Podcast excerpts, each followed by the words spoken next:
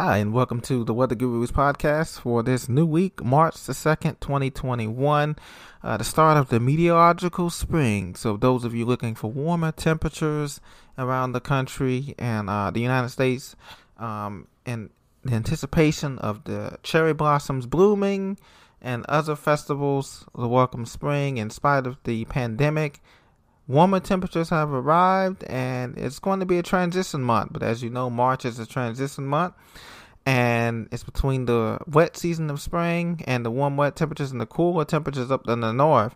And right now, the current conditions, we have a backdoor trough, a cold front up in the northern New England from New York all the way up through Maine that's producing snow showers and colder temperatures and some lake effect snow that's going to be lingering through the remainder of this week.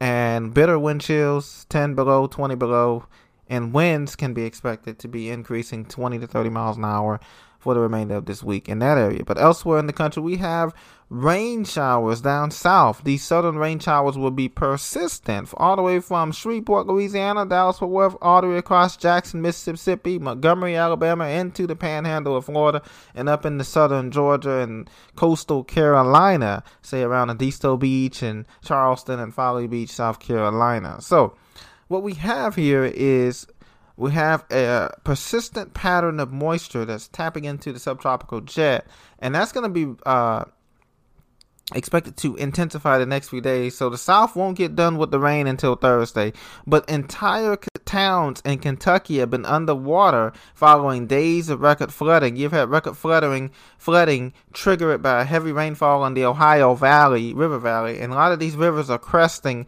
in cities like Bowling Green, Murray, and Hopkinsville, Kentucky. London, Kentucky came in uh, with six, seven inches of rain. Smiths Grove, Bowling Green, all over five and a half inches of rain in central Kentucky, just to the east of Interstate 65. And so these people uh, have had the National Guard come in from the Army and to help rescue people. 13 counties in Kentucky are under a state of emergency, including those uh, Eastern Kentucky and Appalachia, uh, Jackson, Paintsville, Hindman, Kentucky, Booneville, Kentucky, and those along the Daniel Boone Parkway heading toward Liberty and then back toward I 65 and Bowling Green and Murray, Kentucky, back toward Paducah. And these rivers, these are swollen rivers that are cresting later on this week, Thursday and Friday. So a state of emergency there for the folks in Kentucky as a lot of rivers are in a major to moderate flood stage and um, there will be travel delays expected there as the Kentucky River is um, going to crest in the next two to three days. Also, we have one person lost his life in Georgia at the severe storms as EF1 tornado struck Clayton County, Georgia, just to the southwest of Atlanta. It was rated as an EF1 with peak winds of 90 miles an hour, and it was on the ground for about uh, four to five minutes. Uh, maximum width was 100 yards.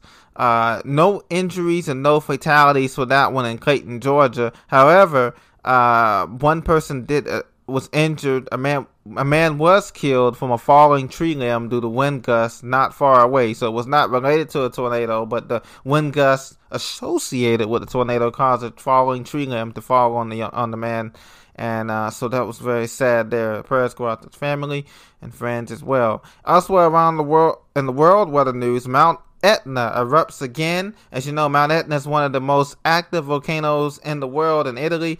Ash rained down on some of the cities in, in Zafferana, Etna, around the base of Etna, in the shadow of Mount Etna, in the villages of Giarre, Fornato, and Catania in Sicily, Sicily in Italy, um, at the volcano's latest eruption, the ash plume reportedly reached four miles into the atmosphere before it rained down on nearby villages, according to the Czech Republic Meteorological Services. Mount Etna, which is an active volcano, it's around 3,000 and 3,300 meters high, and it's still uh, producing fire and ash in the sky even as we speak. So Mount Etna, Sicily, Italy, Italy. Um, we pray for those towns. Elsewhere in the world news, 30 weather news 30 inches of snow bury South Korea and Japan. There have been record snowfalls in the South Korea and Japan of snow in northeastern China and the Korean Peninsula Monday and Tuesday. Heavy snow was over the Caribbean Korean Peninsula, as well as heavy snow fell into eastern North Korea and northeastern South Korea Tuesday morning. We got total a foot a foot of snow had already fell.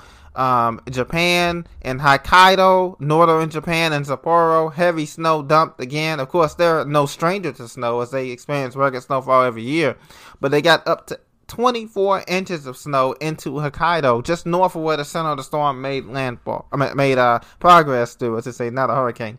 So there's a lot going on um, in the world weather. Our current weather for the United States, the contiguous United States, 48. Like I said, we just had those showers in the south and uh, the flooding concerns in Kentucky.